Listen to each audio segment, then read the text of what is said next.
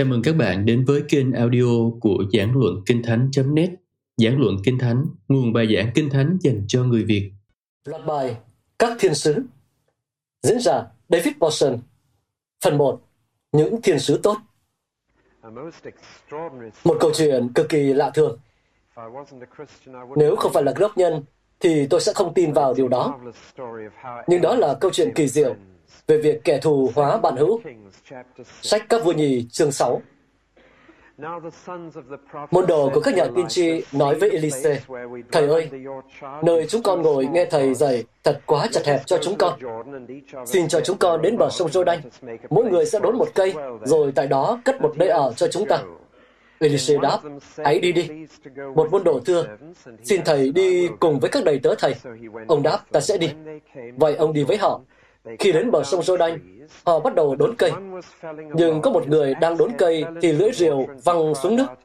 Người ấy kêu lên, Thầy ơi, cái rìu này con mượn của người ta. Người của Đức Chúa Trời hỏi, nó rơi ở đâu? Người ấy chỉ chỗ nó văng xuống. Elise chặt một khúc cây, ném xuống chỗ đó, làm cho lưỡi rìu nổi lên. Ông bảo người ấy, hãy cầm lên đi. Người ấy đưa tay ra cầm lấy lưỡi rìu. Lúc bây giờ, vua Aram giao chiến với Israel. Vua bàn với các quan tướng của mình, ta sẽ đóng quân tại chỗ này chỗ nọ. Người của Đức Chúa Trời sai người nói với vua Israel, hãy thận trọng, đừng đi ngang qua chỗ ấy, vì quân Aram đang đi xuống đó. Vậy vua Israel sai người đến chỗ mà người Đức Chúa Trời đã báo cho mình và luôn thận trọng tại những chỗ ấy. Elise thường báo trước như thế, không phải chỉ một hai lần mà thôi. Việc này làm cho vua Aram điên tiết lên, nên gọi các thuộc hạ đến và hỏi, chẳng lẽ các người không báo cho ta biết ai trong chúng ta đã theo phe vua Israel sao? Một người trong những thuộc hạ đáp, tâu bệ hạ là chúa tôi, chẳng ai trong chúng tôi cả nhưng chính là Elise, nhà tiên tri của Israel, đã cho vua Israel biết những điều bệ hạ nói trong phòng ngủ của mình. Vua ấy bảo, hãy đi tìm xem ông ấy ở đâu, ta sẽ sai người đến bắt. Người ta cho vua biết ông ấy ở Dothan. Vậy vua phái đến đó một lực lượng hùng hậu với ngựa và xe. Họ đến nơi lúc ban đêm và bao vây thành. Đầy tớ của người Đức Chúa Trời dậy sớm và đi ra ngoài, thì thấy quân lính với ngựa và xe đang bao vây thành. Anh ta nói với Elise, Thầy ơi, chúng ta làm sao đây? Ông bảo, đừng sợ, vì những người ở với chúng ta đông hơn những người ở với chúng nó. Rồi Elise cầu nguyện, lạy Đức Giê-hô-va, xin mở mắt cho đầy tớ của con để nó thấy được. Đức Giê-va mở mắt người đầy tớ, và anh ta thấy núi đầy những ngựa và chiến xa bằng lửa đang bao quanh Elise.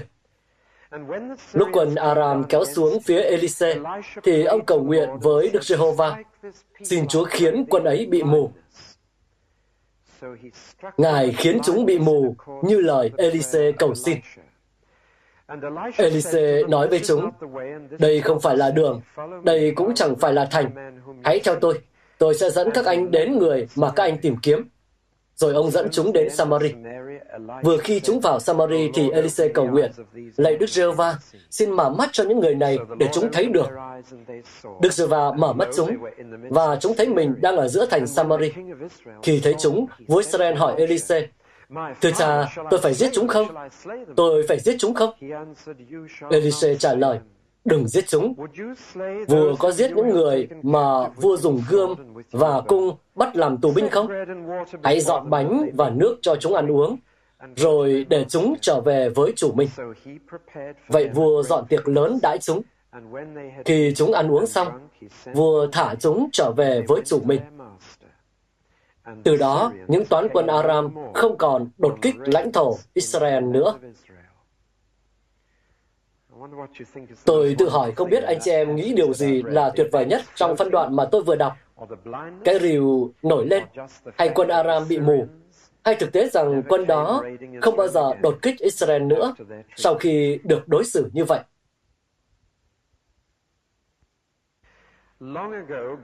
Thời xưa, Đức Chúa Trời đã phán dạy tổ phụ chúng ta qua các nhà tiên tri bằng nhiều cách khác nhau, qua các khải tượng, giấc mơ, thậm chí mặt đối mặt, cho họ biết các kế hoạch của Ngài từng chút một. Nhưng giờ đây, trong những ngày này, Ngài đã phán với chúng ta qua con Ngài, là con mà Ngài đã ban vạn vật cho, và qua con mà Ngài đã sáng tạo thế giới và mọi thứ trong đó. Còn Đức Chúa Trời chiếu rạng vinh quang Đức Chúa Trời và tất cả bản thể cùng công việc của con đều bày tỏ Ngài là Đức Chúa Trời. Ngài điều hành vũ trụ bằng quyền năng lớn lao của mệnh lệnh Ngài. Ngài là đấng đã chết để thanh tẩy chúng ta và xóa sổ mọi tội lỗi của chúng ta. Và sau đó, Ngài ngồi ở vị trí cao nhất, cạnh Đức Chúa Trời vĩ đại trên thiên đàng. Từ đó, Ngài trở nên cao trọng hơn các thiên sứ rất nhiều. Bằng chứng là danh Ngài, con Đức Chúa Trời, là danh mà cha chuyển lại, cao trọng hơn nhiều so với những tên và danh hiệu của các thiên sứ. Vì Đức Chúa Trời không bao giờ phán với thiên sứ nào rằng, ngươi là con ta. Ngày nay, ta đã ban cho ngươi sự tôn trọng, đi liền với danh đó. Nhưng Đức Chúa Trời lại phán như vậy về Chúa Giêsu. Nhưng một lần khác, khi con đầu lòng Ngài đến trên đất, Đức Chúa Trời phán, tất cả các thiên sứ của Đức Chúa Trời hãy thờ phượng Ngài. Đức Chúa Trời phán về các thiên sứ Ngài như những sứ giả, nhanh như gió, và như những tôi tớ bằng lửa hừng. Nhưng nói về con thì Ngài phán, hỡi Đức Chúa Trời, vương quốc Ngài trường tồn vĩnh cửu. Các mệnh lệnh của vương quốc luôn công chính và đúng đắn. Ngài yêu lẽ phải và ghét điều trái lẽ. Nên Đức Chúa Trời, ngay cả Đức Chúa Trời của Ngài đã đổ nhiều sự vui mừng trên Ngài hơn trên bất cứ ai. Đức Chúa Trời cũng gọi Ngài là Chúa khi Ngài phán, Hỡi Chúa, ban đầu Ngài dựng nên trái đất và các tầng trời là công việc của tay Ngài. Chúng sẽ tiêu tan, nhưng Ngài sẽ hằng còn. Chúng sẽ trở nên rách nát như quần áo cũ và một ngày nào đó Ngài sẽ gấp lại và thay chúng đi. Nhưng Ngài, chính Ngài sẽ không bao giờ thay đổi và các năm của Ngài sẽ không bao giờ chấm dứt. Đức Chúa Trời có bao giờ phán với thiên sứ nào như phán với con Ngài? Hãy ngồi đây bên cạnh ta trong sự tôn trọng, cho tới khi ta nghiền nát mọi kẻ thù con dưới chân con.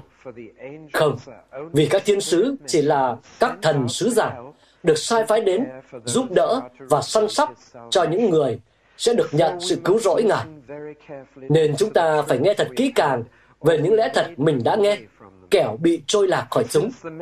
Vì các sứ điệp từ các thiên sứ luôn được chứng minh là đúng, và người ta luôn bị trừng phạt vì không tuân theo. Nên điều gì khiến chúng ta nghĩ rằng mình có thể thoát khỏi nếu chúng ta thờ ơ với sự cứu rỗi lớn lao được công bố bởi chính Đức Chúa Giêsu và truyền lại cho chúng ta bởi những người đã nghe Ngài phán. Đức Chúa Trời luôn bày tỏ cho chúng ta rằng những sứ điệp này là chân thật bằng những dấu lạ, phép màu và các phép lạ khác nhau và bằng việc ban những năng lực đặc biệt nhất định từ Đức Thánh Linh cho những người tin. Đúng vậy, Đức Chúa Trời đã ban những ân tứ như vậy cho từng người trong chúng ta. Và thế giới tương lai mà chúng ta đang nói đến sẽ không ở dưới quyền các thiên sứ. Không đâu, vì trong sách Thi Thiên, David nói với Đức Chúa Trời rằng, loài người là gì mà Chúa quan tâm đến vậy? Con người này là ai mà Chúa tôn cao đến thế? Vì tuy Chúa đặt người thấp hơn các thiên sứ trong một thời gian ngắn, nhưng giờ đây, Chúa đã đổi cho người mão triều vinh quang và tôn trọng, và Chúa đã để Ngài toàn quyền coi sóc hết thảy, không trừ một thứ gì. Chúng ta chưa thấy tất cả những điều này xảy ra, nhưng chúng ta có thấy Chúa Giêsu đấng bị đặt thấp hơn các thiên sứ một chút trong thời gian ngắn. Giờ đây được Đức Chúa Trời đội mão triều vinh quang và tôn trọng vì Ngài đã chịu chết cho chúng ta. Vâng, đoạn trên đã đặt các thiên sứ vào vị trí của họ, chúng ta vào vị trí của chúng ta và Chúa Giêsu vào vị trí của Ngài. Giáng sinh đã rất gần kề và chúng ta bắt đầu nghĩ đến câu chuyện Giáng sinh. Trường học đang bắt đầu chuẩn bị vở kịch Giáng sinh. Sắp có các tấm thiệp Giáng sinh và chúng sẽ có hình các thiên sứ. Sẽ có những thiên sứ nhỏ, không phải lúc nào cũng là những thiên sứ nhỏ trong những vở kịch đó. Và chúng ta sẽ phải đối mặt với chủ đề này. Khi đọc câu chuyện Giáng sinh trong tin lành theo Luca chẳng hạn, chúng ta phát hiện ra rằng các thiên sứ là một phần không thể thiếu của câu chuyện. Bạn không thể hiểu cho rõ về Giáng sinh nếu không nghĩ đến các thiên sứ. Ngay từ đầu, đã có một thiên sứ báo tin cho Sachari rằng ông sẽ có một cậu con trai tên là Răng lúc tuổi già. Rồi bạn lật dở các trang và thấy một thiên sứ đến với có lẽ là một cô gái 15 tuổi tại một ngôi làng và nói, tuy cô chưa kết hôn, nhưng cô sẽ có một người con, cô sẽ có một con trai. Và rồi, với vị hôn phu của cô, một chàng thợ mộc làm việc chăm chỉ để kiếm đủ tiền xây dựng tổ ấm cùng nhau, với chàng trai đó, vị thiên sứ đã đến và giải thích một hoàn cảnh cực kỳ tế nhị và bảo Joseph rằng vị hôn thê của chàng sẽ có một người con. Rồi sau khi con trẻ được sinh ra, nói theo cách của con người, thì chắc con trẻ đó sẽ chẳng sống được đến hai năm, vì con trẻ đó bị nhà vua căm ghét, đến mức sai binh lính đến, giết tất cả những đứa trẻ dưới hai tuổi trong khắp miền đó. Và chính vị thiên sứ đó lại đến với Joseph lúc ban đêm và nói với Joseph rằng, hãy lánh sang Ai Cập và mang con trẻ đi cùng. Cả câu chuyện toàn là những thiên sứ ấy thế nhưng tôi đổ rằng, khi chúng ta gỡ những giải đèn nhấp nháy xuống, cất những đồ trang trí đi và quẳng những tấm thiệp Giáng sinh vào thùng rác, hay khá hơn là buộc chúng lại thành bó và mang đi bán đồng nát. Sau khi làm tất cả những điều đó, tôi e rằng nhiều người trong chúng ta sẽ gạt các thiên sứ ra khỏi suy nghĩ của mình trong 12 tháng tới. Ngay cả khi chúng ta nghiêm túc suy nghĩ về họ trong Giáng sinh, thì thậm chí có những người, có lẽ là trong hội thánh, gần như chưa từng nghĩ rằng thật có các thiên sứ. Và cuộc tranh luận giữa Giáng sinh này và Giáng sinh sau dường như tự trở thành một câu hỏi khá thô thiển rằng liệu đâu đó ngoài kia trong vũ trụ có sự sống tinh khôn hay không? Mỗi khi nghe người ta bàn cãi về điều này, thì tôi lại muốn buồn cười. Tôi muốn bảo họ, Kinh Thánh đã nói từ 2.000 năm trước rằng chúng ta không phải là những sinh vật tinh khôn duy nhất trong vũ trụ. Chúng ta bị giới hạn trong trái đất, nhưng ngoài kia có vô vàn những sinh vật tinh khôn. Vũ trụ này không trống trải đâu. Nó chỉ có vẻ trống trải qua ống kính thiên văn của chúng ta, chứ nó không trống trải. Thật thú vị khi khoa học viễn tưởng nghĩ ra đủ những sinh vật kỳ cục liên quan đến khoáng chất, thực vật và động vật nhiều hơn là liên quan đến thuộc linh. Những sinh vật kỳ dị đó đã xuất hiện trên những màn hình TV và màn hình rạp chiếu phim của chúng ta. Chúng đến từ khoảng không vũ trụ. Một trong những phi hành gia Nga đầu tiên, thì tốt, phải không nhỉ? Một người trong số họ đã ra ngoài không gian và trở lại. Khi các phóng viên vây quanh anh ta và hỏi, trên đó anh đã nhìn thấy những gì? Anh ta trả lời, tôi chẳng thấy có thiên sứ nào cả. Đoạn quay đầu lại, cười phá lên và uống vodka. Nhưng tôi muốn nói với người đó rằng, nhưng họ thấy anh đấy. Thật buồn cười khi người ta coi các thiên sứ cũng như những nàng tiên những sinh vật trong trí tưởng tượng thời thơ ấu mà anh có thể bỏ lại với ông già Noel, chỉ mang ra một lần trong năm, như mang nàng tiên ra, đặt trên ngọn cây thông Noel vậy. Sau đó, anh lại có thể gạt những sinh vật đó ra khỏi tâm trí của mình. Nhưng khi đến với Kinh Thánh, chúng ta thấy một thái độ rất khác. Từ ngay sách đầu cho tới sách cuối, bạn sẽ thấy các thiên sứ góp phần vào câu chuyện. Tôi thậm chí còn muốn nói rằng, nếu người ta không tin vào các thiên sứ, thì tôi không biết họ có phải là cơ đốc nhân trọn vẹn hay không. Vì một cơ đốc nhân trọn vẹn trong tâm trí tôi là một người tin theo Chúa Giêsu. Nói thật đơn giản là như vậy. Chúa Giêsu tin vào các thiên sứ và Ngài có giao thiệp với họ. Ngài bảo chúng ta cần nghĩ gì về họ và Ngài nói với chúng ta về họ. Làm sao tôi có thể nhận rằng mình theo Chúa Giêsu mà không nghiêm túc về các thiên sứ là những thực thể có ý nghĩa rất lớn với Ngài. Trước khi bắt đầu thật sự nghiên cứu Kinh Thánh để cố gắng trả lời những câu hỏi, họ là ai? Họ là gì? Trông họ như thế nào? Họ làm gì? Tại sao Kinh Thánh lại cho chúng ta biết về họ? Tôi mà biết về các thiên sứ thì có ích lợi thực tế gì cho tôi không? Trước khi chúng ta làm như vậy, tôi phải dọn đường cái đã. Trước khi xây thì phải giải phóng mặt bằng, loại bỏ bất cứ thứ gì không nên có ở đó nên hãy để tôi giải phóng mặt bằng. Có ba quan niệm sai lầm mà tôi nhận ra giữa vòng mọi người. Một là diện mạo của các thiên sứ, vẻ ngoài của họ. Chúng ta phải loại bỏ ý nghĩ rằng các thiên sứ là những sinh vật đẹp đẽ với bộ váy dài trắng muốt, mái tóc xoăn dài thật đẹp và đôi mắt xanh dương, có đàn hạc, cánh và đủ thứ khác.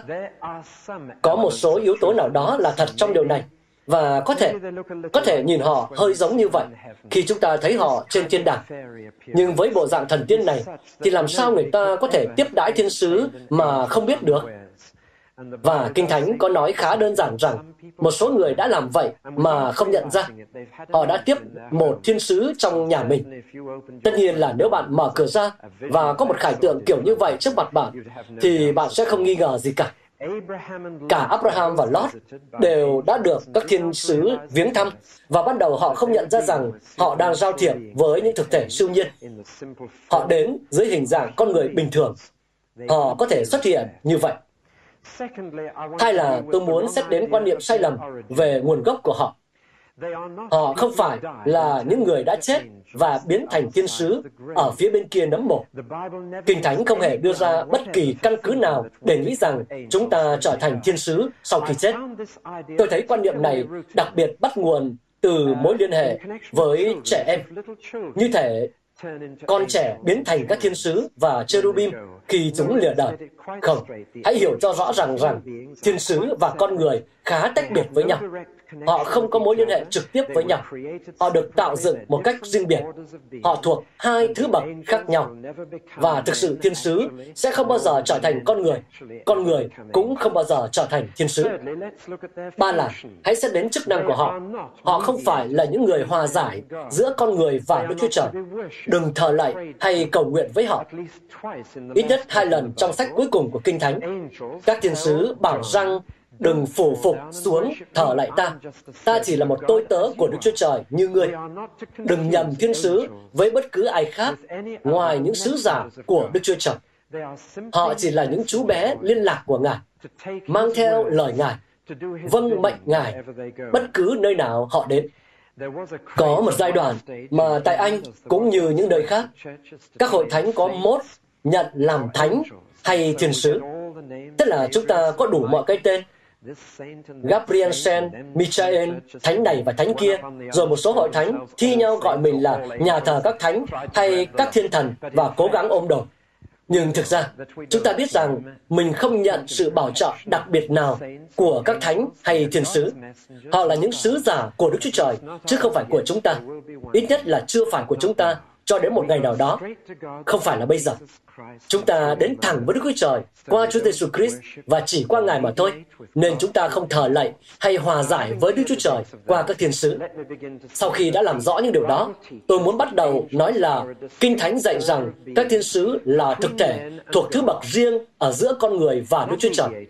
Không phải những người hòa giải hay trung gian, mà là một thứ bậc tạo vật cao hơn con người, thấp hơn Đức Chúa Trời cao hơn con người vì họ khỏe hơn chúng ta, họ đẹp hơn chúng ta, họ thông minh hơn chúng ta. Họ không được sinh ra như chúng ta, họ không lớn lên như chúng ta, họ không kết hôn như chúng ta, họ không sinh con như chúng ta. Cho nên, thiên sứ có số lượng không thay đổi. Theo sự định đoạt của Đức Chúa Trời là đấng dựng nên họ. Ngài dựng nên họ và kể từ đó họ vẫn vậy. Họ là các thần và họ không có thần xác. Tuy họ hoàn toàn có khả năng xuất hiện trong thân thể, Họ không chết, như tất cả chúng ta đều phải chết. Họ thuộc về trời, chứ không thuộc về đất. Nhưng họ thấp hơn Đức Chúa Trời. Họ không có quyền năng như Ngài. Họ không có tri thức như Ngài. Chỉ duy Ngài mới là đấng toàn năng và toàn tri. Và họ không phải vĩnh cửu. Có một thời điểm mà họ không như vậy. Họ được tạo dựng. Nên Đức Chúa Trời là hữu thể đời đời duy nhất có vô số thiên sứ trong vũ trụ. Muôn muôn, nghìn nghìn là một cụm. Muôn triệu, vạn quân. Bạn đã bao giờ để ý thấy từ vạn quân xuyên suốt kinh thánh không? Tướng chỉ huy đạo quân của Đức Giê-hô-va, Đức Chúa Trời vạn quân, từ vạn quân thể hiện số lượng người lớn nhất trong tiếng Hebrew. Có những danh hiệu, cấp bậc và tên gọi. Trong đó có thiên sứ trưởng, cherubim, seraphim, các quyền thống trị, các thế lực. Một số được gọi tên Gabriel, Michael, Lucifer, được gọi tên trong các tràng kinh thánh. Chúng ta được biết rằng họ đẹp đến độ nếu chúng ta thấy họ trong vinh quang thiên đàng của mình, chúng ta sẽ nói, ôi thật đẹp làm sao. Các nghệ sĩ và nhà điêu khắc thấy hình dạng con người của họ đã rất đẹp rồi. Nhưng nếu có thể thấy các thiên sứ, thì chúng ta có thể nói rằng đó là vẻ đẹp thực thụ. Sức mạnh của họ giống như Jacob đã nhận ra vào một đêm khi ông vật lộn với một thiên sứ bên con rạch. Ông đã vật lộn, vật lộn mãi, nhưng cuối cùng đã bị thiên sứ đánh cho khập khiễng. Rồi chúng ta sẽ thấy một thiên sứ còn mạnh hơn một đoàn quân bộ binh 186.000 người. Chút nữa tôi sẽ trở lại với điều đó. Trí thông minh của họ. Họ không toàn tri. Họ không hiểu hết mọi thứ. Nhưng họ thông minh hơn nhiều so với con người. Họ biết những gì đang diễn ra trên đất. Họ biết những gì đang diễn ra trong đời sống bạn, hơn bất cứ ai khác. Các thiên sứ biết. Họ không biết ngày Chúa chúng ta tái lâm nhưng họ biết nhiều thứ khác theo Kinh Thánh. Tốc độ di chuyển cực nhanh của họ. Có lẽ đôi khi đây là ý nghĩa của cụm sóng cánh.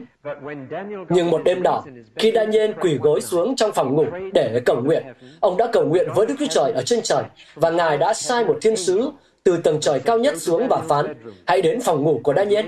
Và vị thiên sứ đã đứng đó trước khi Daniel dứt lời cầu nguyện. Nếu đọc to lời cầu nguyện của ông trong Daniel chương 9 hoặc chương 10, bạn sẽ nhận ra rằng lời cầu nguyện của ông dài chưa đến một phút. Ấy thế mà vị thiên sứ đó đã đi từ tầng trời cao nhất và đến với Daniel trong phòng ngủ của ông khi ông dứt lời. Các sứ giả từ trời có thể chạy bay quá nhanh theo lệnh của Đức Chúa Trời. Tại sao mỗi khi đến hội thánh cầu nguyện hoặc mỗi khi đọc bài cầu nguyện chung, chúng ta lại nói ý cha được nên ở đất như ở trời? Bạn đang nói rằng, nguyện con nhanh chóng thực hiện ý muốn Ngài như các thiên sứ. Nguyện con chạy đi làm điều đó. Nguyện con nhanh chóng truyền sứ điệp Ngài cho một người cần điều đó. Có lẽ điều quan trọng nhất mà Kinh Thánh nói về các thiên sứ là có các thiên sứ tốt và thiên sứ xấu theo tỷ lệ 2 chia 1 rằng một phần ba các thiên sứ trên trời đã nổi loạn với Đức Chúa Trời và quyết định cố đoạt lấy vương quốc khỏi tay Ngài. Chúng ta sẽ nói nhiều hơn về điều đó vào Chủ nhật tuần sau. Tối nay tôi muốn nói đến những thiên sứ tốt. Hãy xem họ đã làm gì trong chức vụ của Chúa Giêsu. Họ không chỉ có mặt khi Ngài Giáng sinh, thực hiện những giảng xếp rất tinh tế với Joseph và Mary, mà những sứ điệp đáng kinh ngạc đó đến với con người, mà xuyên suốt chức vụ của Chúa Giêsu, ta nhận thấy các thiên sứ bước vào hết lần này đến lần khác. Khi Ngài bị cám dỗ và đơn độc trước những thú dữ và ma quỷ trong hoang mạc, ai đã giúp Ngài vượt qua? Kinh Thánh cho chúng ta biết rằng các thiên sứ đã đến phục vụ Ngài. Với những thú dữ vây quanh và ma quỷ đứng trước mặt, các thiên sứ đã đến hỗ trợ Ngài. Có lần Ngài đi qua một ngôi làng và người ta vô lễ với Chúa Giêsu. Họ hét lớn, cút ra khỏi làng chúng ta, chúng ta không chứa ngươi. Các nói, chúng ta nên làm gì đây? Họ đáng bị lửa từ trời thiêu rụt. Chúng ta có cần cầu nguyện như vậy không? Như có lần Chúa cho biết, có một vạn thiên sứ chỉ trực làm theo mệnh lệnh của ta. Nếu muốn tiêu diệt, Chúa chỉ cần gọi các thiên sứ đến, họ sẽ xử lý chúng. Một vạn thiên sứ đã theo Chúa Giêsu trong chức vụ của Ngài tại Galilee và Ngài có thể ra lệnh cho bất cứ ai trong đó vào bất cứ lúc nào. Đến vườn Gethsemane một lần nữa, Ngài lại chỉ có một mình. Các môn đồ đã ngủ cả. Ai đã giúp Ngài vượt qua nỗi đau khôn cùng đó? Khi những giọt mồ hôi trở nên như máu trên đôi lông mày, ai đã giúp Ngài vượt qua? Kinh Thánh chép rằng các thiên sứ đã đến phục vụ Chúa Giêsu. Chỉ có một khủng hoảng trong cuộc đời Chúa chúng ta mà các thiên sứ không đến giúp. Đó là khi Ngài đơn độc trên thập tự giá, không thấy một thiên sứ nào. Mặt trời tắt nắng, Đức Chúa Trời đã lìa bỏ, Đức Chúa Trời của sự sáng đã mất, và bóng tối bao trùm khắp đất trong ba tiếng đồng hồ. Không thấy một thiên sứ nào ở bất cứ đâu. Một thiên sứ đã có thể nhổ những cây đinh ra, một thiên sứ đã có thể nghiền nát những thầy tế lễ, những người Do Thái và La Mã đó, đến đời đời, dễ như tôi đang nói cùng anh chị em đây.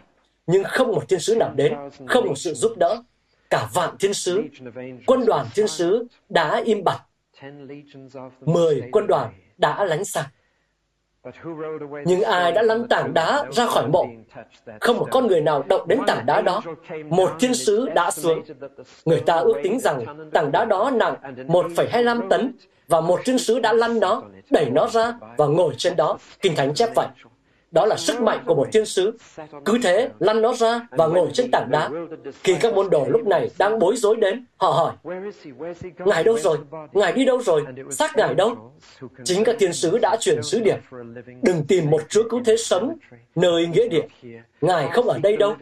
Sao các ngươi tìm người sống giữa vòng kẻ chết?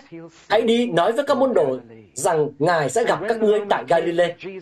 Đến thời khắc Chúa Giêsu trở về trời, khi họ cứ đứng nhìn những đám mây, các thiên sứ đã đến và nói, sao các ông cứ nhìn lên trời như thế? Ngài đã đi rồi, nhưng Ngài sẽ trở lại giống như vậy. Giờ các ông hãy trở lại Jerusalem và chờ đợi như Ngài đã phán bảo. Tôi thách bất cứ ai khiến câu chuyện tin lành trở nên có lý mà loại trừ sự có mặt của các thiên sứ khỏi đó. Họ chỉ còn những vấn đề không giải quyết nổi.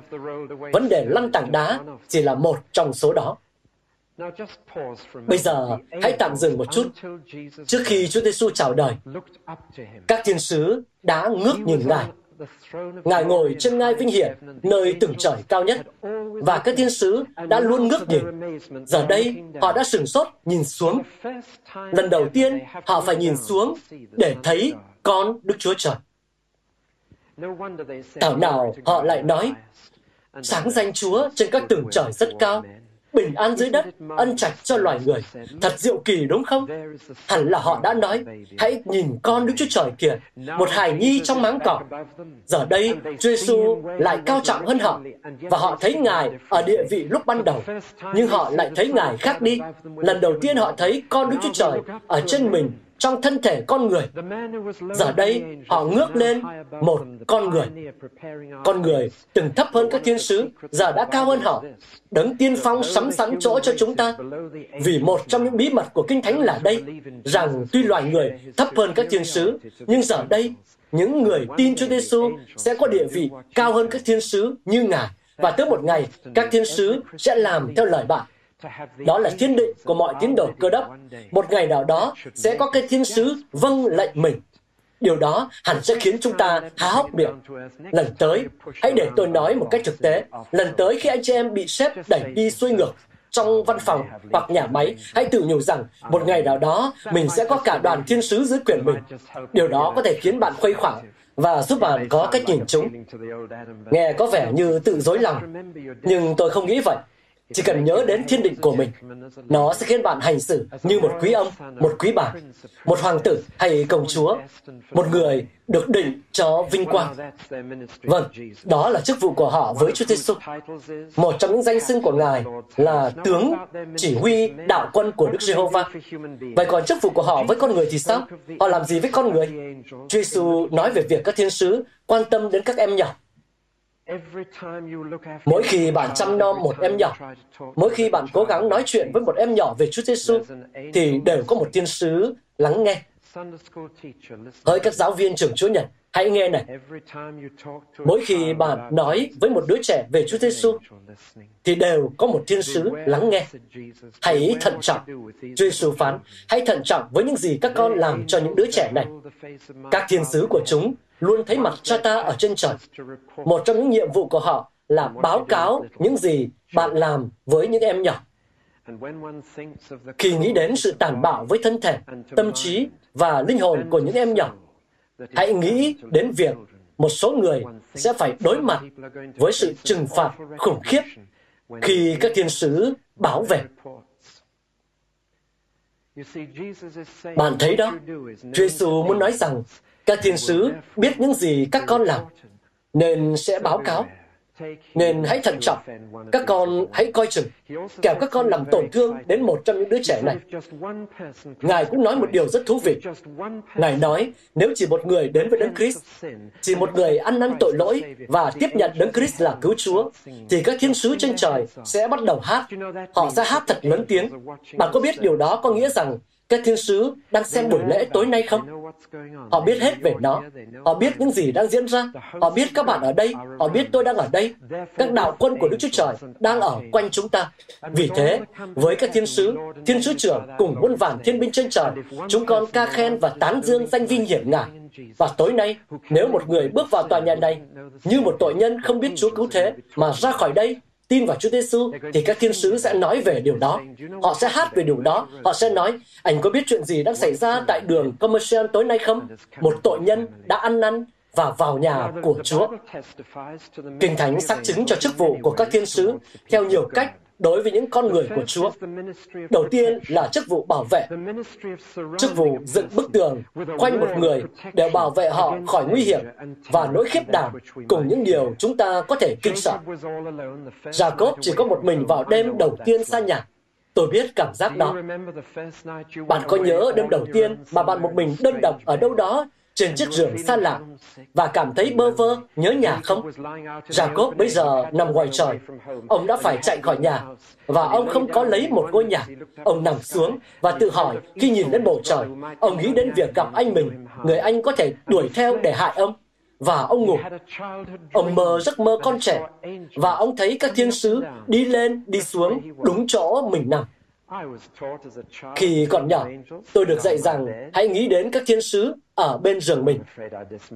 Tôi e rằng khi lớn lên, tôi đã gạt bỏ ý nghĩ đó và nghĩ, ôi thật là ngớ ngẩn, thiên sứ bên giường như những bà tiên ngoài vườn vậy. Giờ thì tôi biết điều đó là thật. Giờ thì tôi biết ta có thể đi ngủ và nói, ôi Đức Chúa Trời vạn quân, xin hãy canh giữ con trong giấc ngủ. Jacob tỉnh dậy và nói, đây chính là nhà Đức Chúa Trời, chính là cổng thiên đàng, và mình ở ngay đây. Các thiên sứ ở ngay xung quanh mình, đến và đi luôn luôn. Ông không thấy họ khi tỉnh dậy, nhưng ông biết rằng họ đã ở đó, và dù đi bất cứ đâu, ông cũng biết họ bảo vệ mình. Israel biết sự bảo vệ đó. Có một đêm kinh hoàng, một đêm tối tăm tại Ai Cập, khi sự chết đến trên mọi nhà, nhưng thiên sứ đã lướt qua. Thiên sứ đã lướt qua từng nhà của dân Chúa và sự chết đã lướt qua. Sau này chúng ta thấy sự bảo vệ đó trong cuộc đời của Elise. Tôi rất thích câu chuyện của Elise. Rất thích câu chuyện của Elise. Không lo gì về vòng vây của quân thủ. Họ đang ở trên đồi Dothan và sáng ra, người đầy tớ tỉnh giấc nhìn ra ngoài và nói, Thầy ơi, chúng ta làm sao đây? Chúng ta bị vây chặt rồi. Chúng đến bắt thầy đấy ạ. À? Và Elise đáp, không sao cả. Lạy Đức giê va hãy để người trai trẻ này thấy tình hình thật sự. Và khi anh ta nhìn lại, giữa vòng quân Syria vây quanh Elise, người của Đức Chúa Trời, là một vòng tròn khác, toàn những chiến xa của Đức Chúa Trời. Khi quân Syria tiến về phía Elise, các thiên sứ chạm vào mắt của quân Syria và họ không thấy được. Tình thế đã được cứu vãn hoàn toàn. Chức vụ bảo vệ tôi sẽ trở lại với thực tế. Không biết ai kể cho tôi chuyện này. Có thể là một ai trong anh chị em đây. Nếu vậy thì xin thứ lỗi cho tôi. Và tôi không nhớ rõ câu chuyện đó.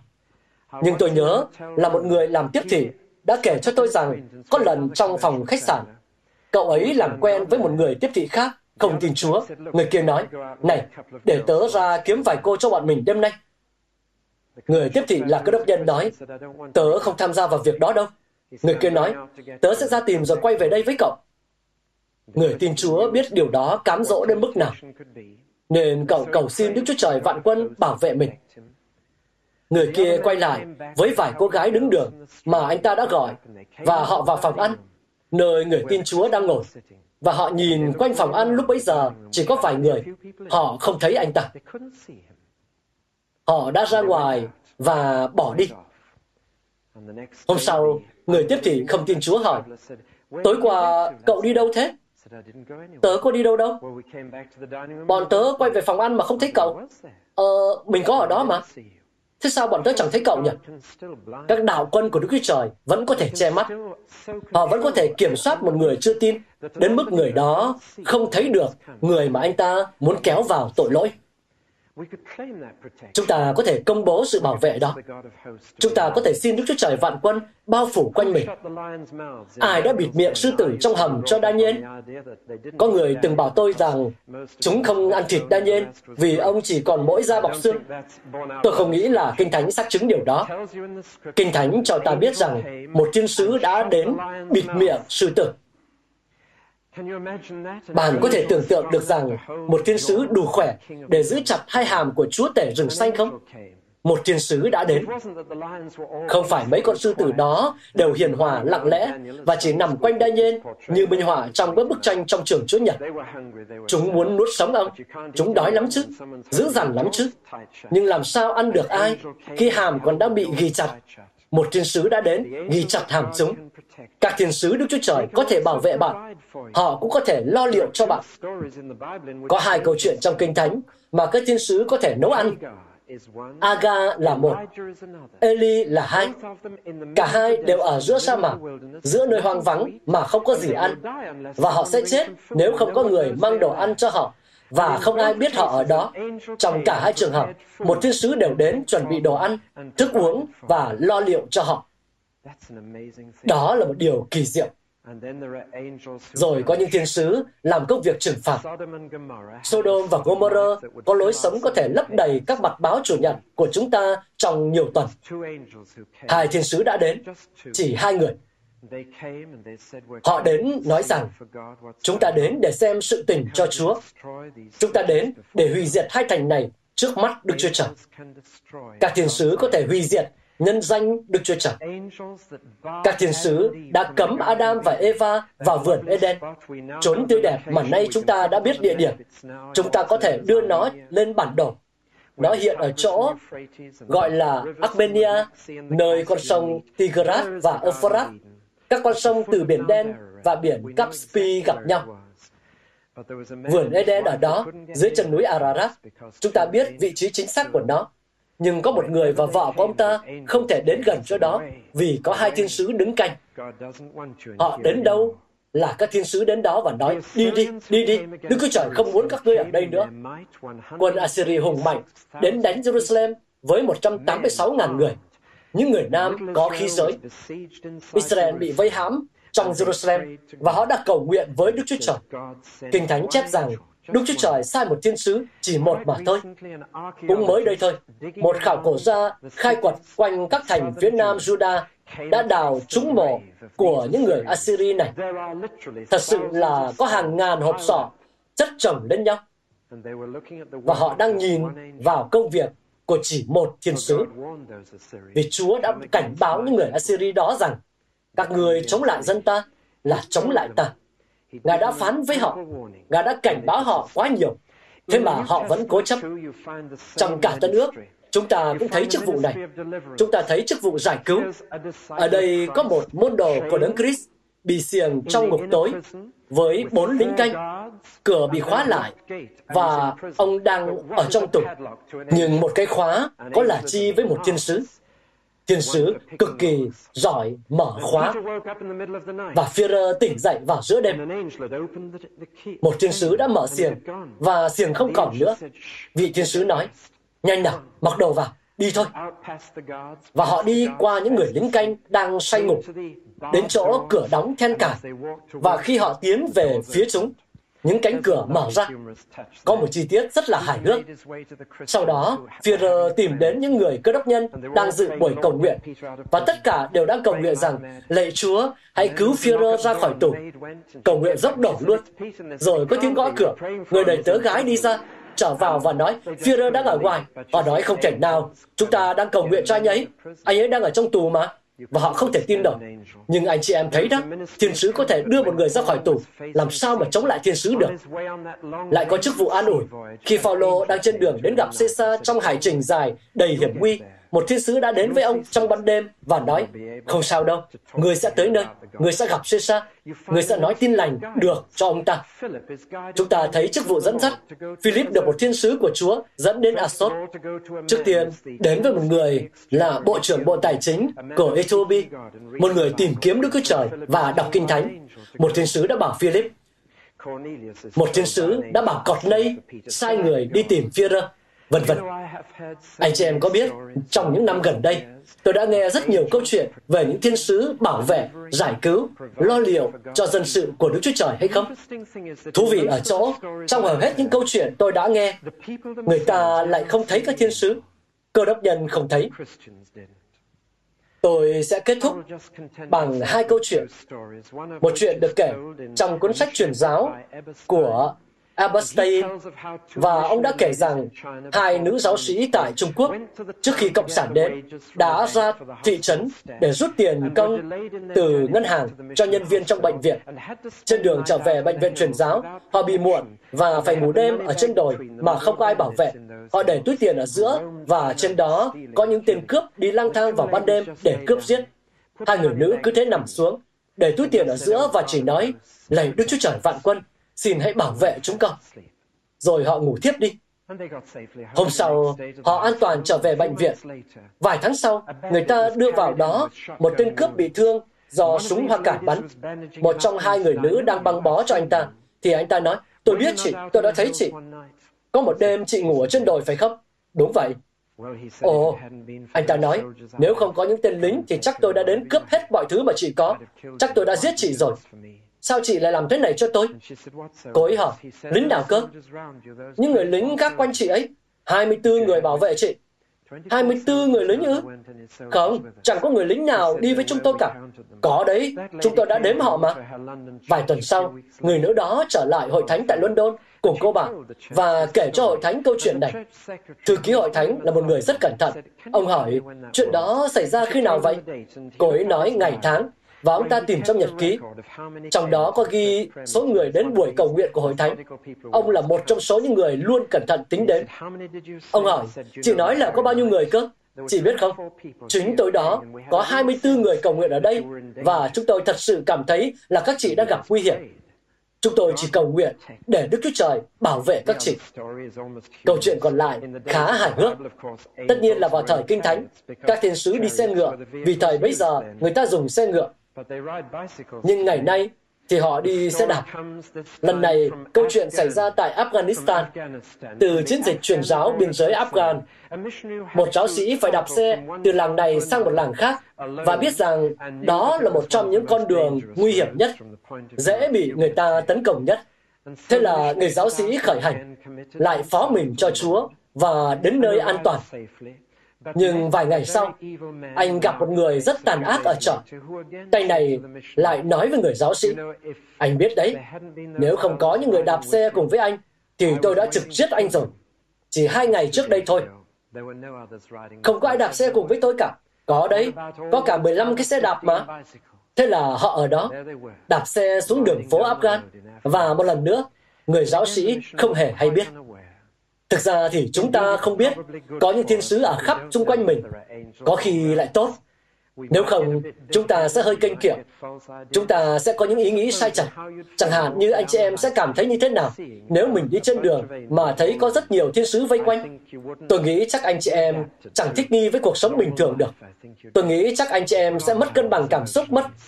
Đôi khi chúng ta cần nhìn thấy họ, đôi khi không cần. Nhưng chúng ta có thể khẳng định sự hiện diện của họ Tối nay, chúng ta có thể đi ngủ và nói rằng, hỡi các thiên sứ, xin bảo vệ ta trong giấc ngủ.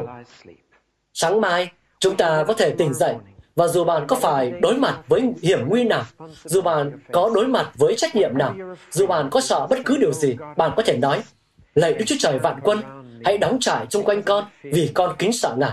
Và nếu kính sợ Chúa, thì bạn sẽ chẳng sợ bất cứ điều gì hay bất cứ ai khác.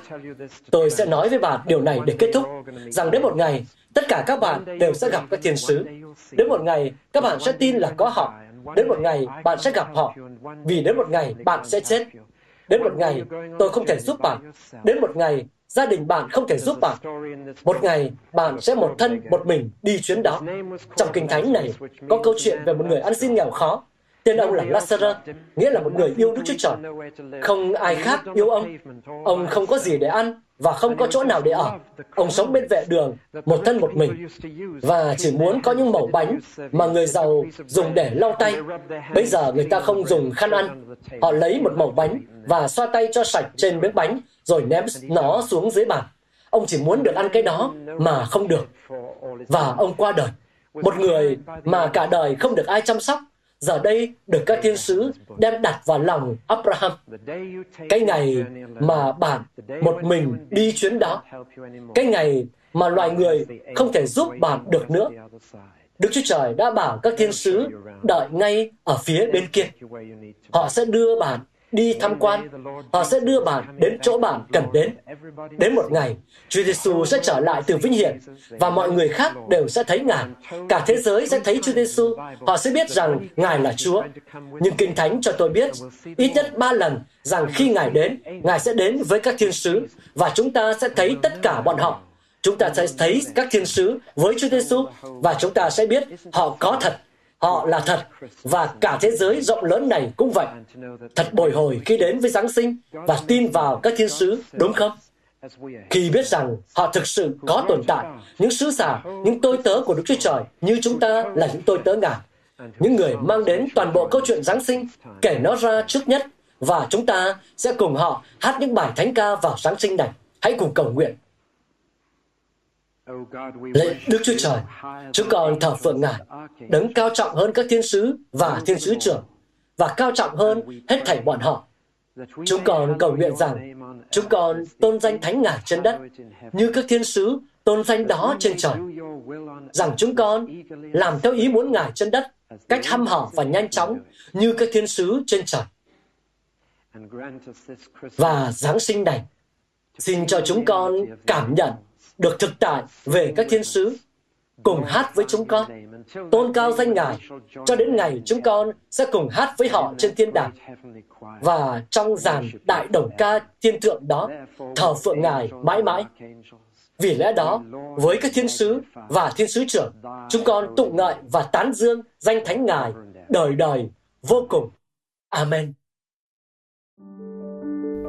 Các bạn vừa nghe xong bài giảng được phát trên kênh audio của giảng luận Kinh Thánh. Kênh nhằm cung cấp cho các tín hữu và tôi tớ Chúa người Việt những bài giảng chọn lọc của các diễn giả kinh điển trong những thời đại khác nhau. Để biết thêm thông tin về chúng tôi, xin vui lòng truy cập trang web giảng luận kinh thánh.net. Xin chào và hẹn gặp lại các bạn trong những bài giảng tiếp theo.